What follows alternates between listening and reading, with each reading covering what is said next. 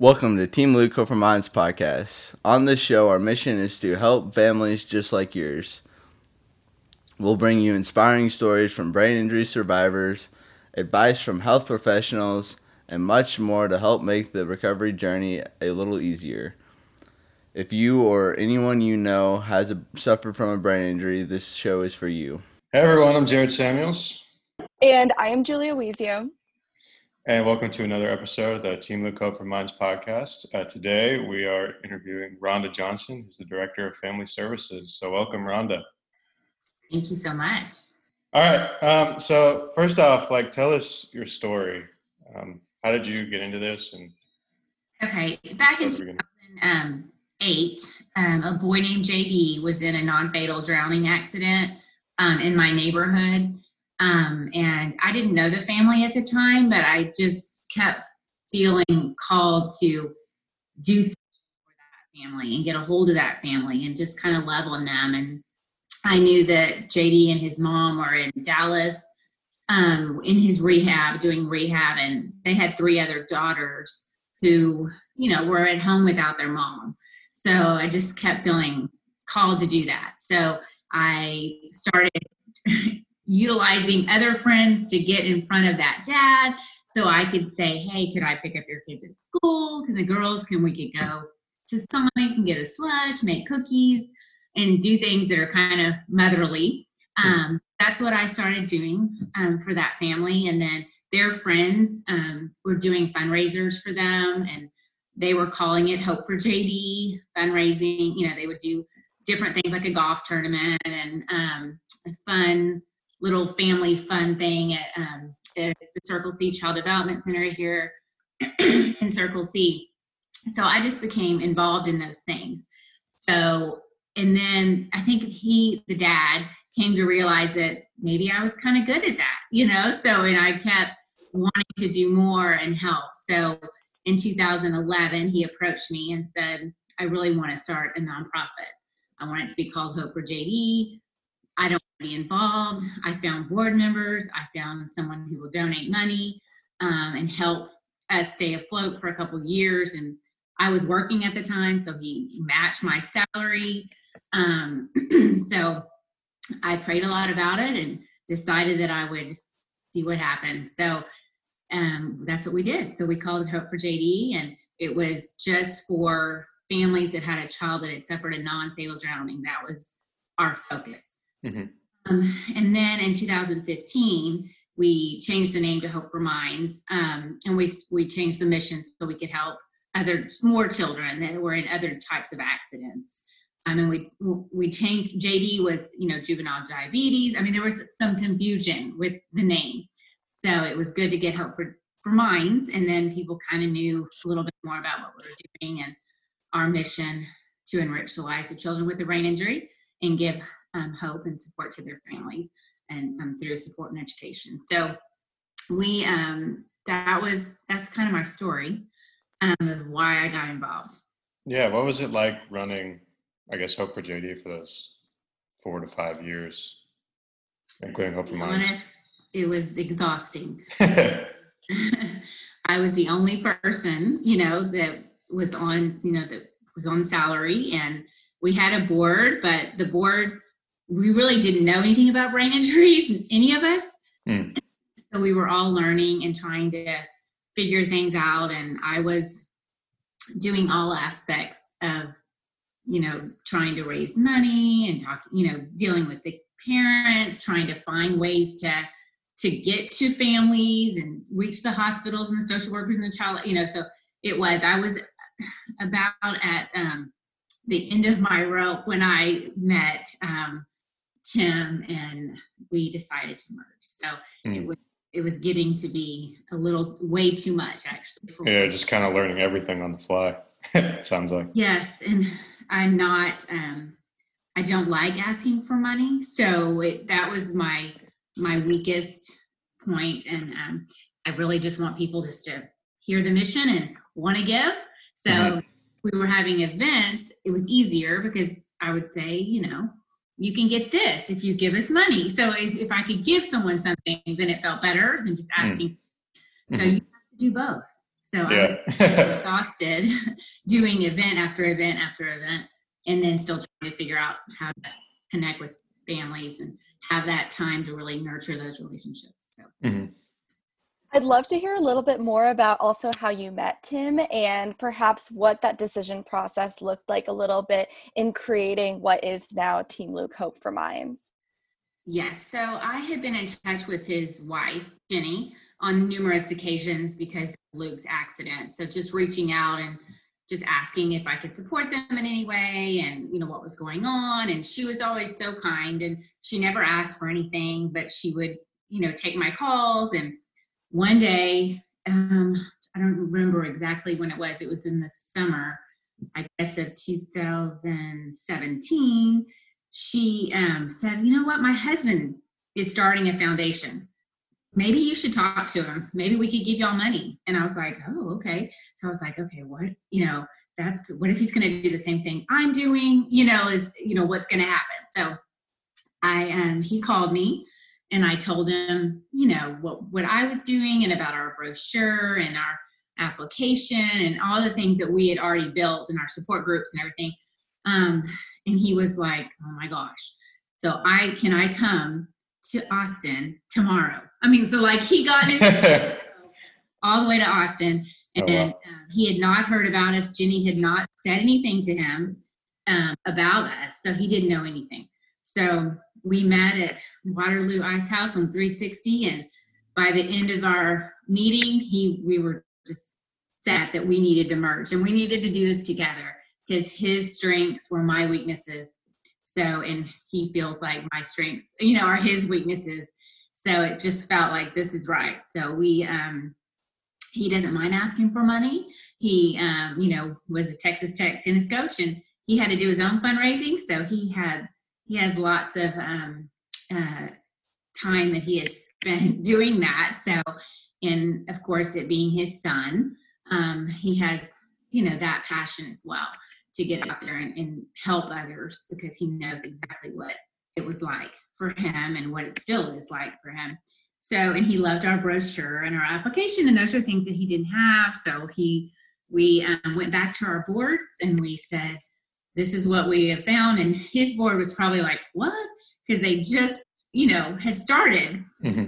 2017. So they were like, "What are we doing?" But uh, so he told me to come to Lubbock, so I did, and we I met the board and they were super sweet and super excited about the opportunity to merge the two organizations. So so I know you touched on it a little bit. I first of all, I wanted to say that is such a great story. I just love how paths cross in that way and everything. But could you talk a little bit more about how you two complement each other and kind of what strengths you feel that you both bring to the organization that you feel like will help it grow in the future?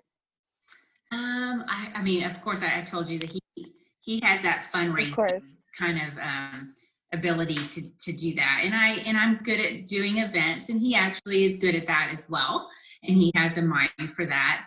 Um, on the he's not a computer person. He doesn't do anything, um, you know, when it comes to QuickBooks and the accounting part or um, any kind of paperwork kind of stuff. He's just more of the big picture guy, and I'm in the details. So um, he loves obviously talking to parents because he is a parent of a child with a brain injury. So he does like to make those calls, but I'm the one that goes through the application and you know get make sure the money gets to the right place for the family and and I walk through you know I just maintain that relationship through the years and um, do the support groups and um, so that's kind of how we have managed to work together so well. Can you talk about you know you've mentioned it a few times sort of offhand but what your role is and what you do as director of family services? Yes so my main role i mean if i start at the beginning i think it would be the connections with the hospitals and the rehab centers so getting those connections to social workers and child life specialists because they are my first communication usually with families. As we're growing and people know more about us, it doesn't always have to go through that. Um, people seem to to kind of know about us from other avenues as well, which is obviously what we hope for. Um, but I do maintain those relationships and I mail care packages to them so they can give them out, um, you know, to families that they know. Um, so that's the beginning. Then, of course, I usually am the first person to communicate with most of the families. So, um, and then let them know how we can help them and encourage and support and just kind of love on them at that time. And then just like I said, kind of maintain that relationship through the years um, and make sure that because it just doesn't end. You know, I, I don't want it to end after we write the check for whatever they've asked for. I want to maintain that relationship with them and, and kind of help them through because it's not going to be just like, oh, okay, everything's better. Yeah. It's marathon and process. I want to be there for the, the whole thing. So mm-hmm. that's my job. Can you talk about what it's like going in there and meeting a new family for the first time? Yes, I do a lot of praying before I walk in to meet a family because I don't know where they are. I don't know how they'll respond to me. I don't, you know, because sometimes it's just, you know, everyone handles things differently. So I just try to be very encouraging and let them know that we're here to help. And if they don't want our help at that time, that's totally fine.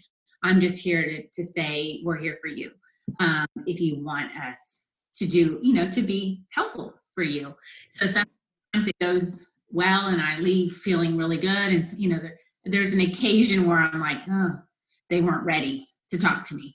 Because sometimes that is what happens. And, and most of the social workers that tell me about families and invite me to come and they wait until they feel like the family is ready to meet me. Um, so usually it goes really well. Mm-hmm.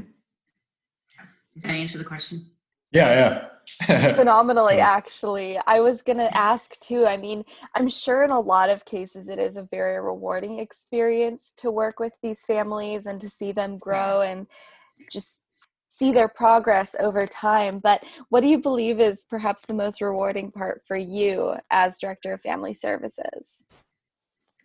I think for me, just being able, I mean, the most highlight is being able to say, we're going to be able to help you, you know, with whatever it is they're wanting to do for their child, because it is like a, a weight being lifted off of them. So, and they can't believe that someone can help them. So that's always such a good feeling. And then, of course, anytime any family gives me any, you know, compliment or thank you for helping me, I mean, obviously that's going to be mm, when I go, okay, this is all worth it, you know um, this I am making a difference, and that's what we all want to do in life is make a difference. So that's the most rewarding time. And as you know, we are going through a very odd time in the world right now with this pandemic going on. So I wanted to ask how that's perhaps shaped your role with Team Luke Hope for Minds and perhaps even shaped the mission of the organization and what it can do for these families in need. Yes, um, I would. There's a lot of obviously hard times going on with with people and everything, but for me, the silver lining of this has been our virtual support groups. Um, as you know, we help families all over the United States, but our support groups are only in Austin, Fort Worth, Lubbock. We were about to start it in San Antonio and then um, in Arkansas. So uh, we didn't, we weren't able to do that because of um, all that's happened in this in our world. But the silver lining is we are having those support groups twice a week. We have a focus group where i bring in someone who presents. That's been really helpful um, because they're learning about something maybe they didn't know about or they wanted to learn more about. Um, and then we have our open forum groups where we're just kind of just talking and supporting each other and finding out what's going on and um, it's a pretty emotional can be an emotional time, but it's what parents need. They need to be able to kind of just let that go. Um, but anyway, so that's been so wonderful. And I will continue to do that. Maybe not twice a week, but we will continue those so we can just help out others. Because we, the other night, we had like three, it was like three different states that we were covering. So that just is awesome that we're able to, I'm able to see these people that we've helped in, in California and Florida and North Carolina, and you know, just it was just really cool. I was actually wondering if you could tell our listeners a little bit more about how they can get involved with these support groups if they're interested and where to go for that resource. Sure. On our website under Get Support, it says it has support groups and it has the link to our Sign Up Genius page that lists all of the topics and the um, how to sign up. And then once they sign up the day of, I send them the link to join us on Google Chat. And um, so that's the way they can sign up. It must be cool to see this, yeah, like you said, all over the country mm-hmm. when you just started in Austin and love it. Yes. You know, it's everywhere. Yes. That's pretty cool. It is. It is really neat. And there's a couple of Facebook groups that um, of a that have a lot of families on there that um, we have one good real good relationship with someone who's one of the people that has started that group so when she posts on that it's it's amazing too because it's people that we don't even know um, mm-hmm. that we're able to touch and then have that relationship with so that's been great too awesome well there's a last question we ask everyone and uh, particularly curious about your answer since you've seen so many families. What are your top three recommendations for like a family that's going through this situation? I would say let others help you would be one of them because people want to help you. And I think so many of us are like, I got this, I'll do it, I can handle it. I don't need to ask for help. I don't want to ask for help because it's not in their personality to ask for help. But it's okay to ask for help and you need to ask for help because you have to take care of yourself and if you're trying to do everything for everyone then you're not taking care of yourself. And then you're really not doing a good job taking care of anyone if you're not full yourself. Um, so that's one. And then i would say join you know these facebook groups and go to support groups and try to lean on those people that are going through the same thing and learning from them instead of trying to make up every single thing you're doing and research and because people have already been down this road and they can help you so you know ask for their help and, and utilize another the third one i guess would be utilize all resources that are available so if you know something's out there there's a nonprofit besides us that could help reach out to them find out what other resources are there and just try to tap into everything that's available to you so that would be my three. Awesome. Do you have anything uh, else, Julia?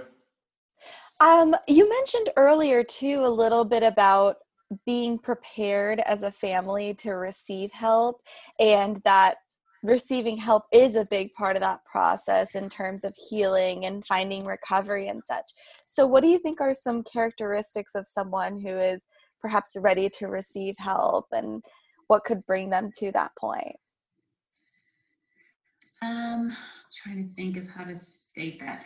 Um, I feel like I don't, I don't, I, I, what I don't want is a family to become like in a desperate state where they just are about to lose their minds and it's affecting all of the children in the home and their relationship um, with their spouse and everything. So to me, it's like, don't go down that road where you're exhausting all of your relationships you know, get help, go to counseling. I mean, and maybe that's like number one for me, and that I didn't mention is that every you might think you don't need counseling or you don't have time to go to counseling, but you do need counseling. You need marriage counseling. You, your children all need to go to counseling, even though they won't want to go. They do need to go because I've seen several. I mean, you those siblings will go one way or they'll go the other and it's if they go the wrong way it can be you know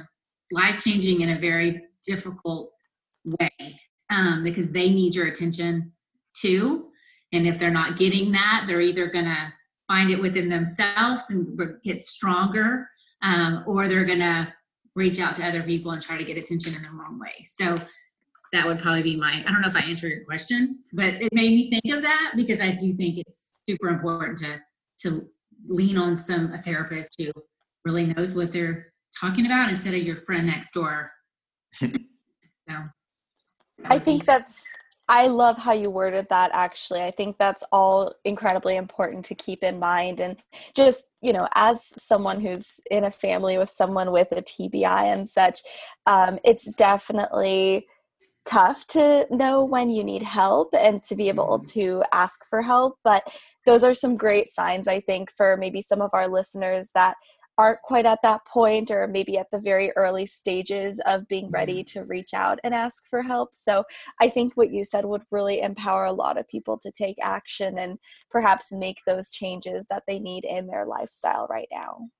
Well, good. Thank you. Yeah, you're the first person I think that's mentioned like the whole family and how each member needs to yes. go about their business.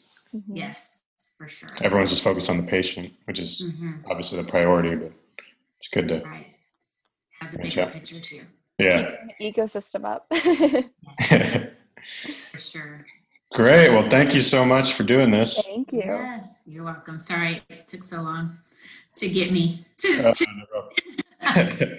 no worries. It was so great having you. Well, thanks. I hope y'all have a great weekend. You too. You too. Bye. Thank you for listening to Team Luke Hope for Minds podcast. If you want to learn more, check out our website, teamlukehopeforminds.org, or follow us on Facebook, Instagram, or Twitter. See y'all next time.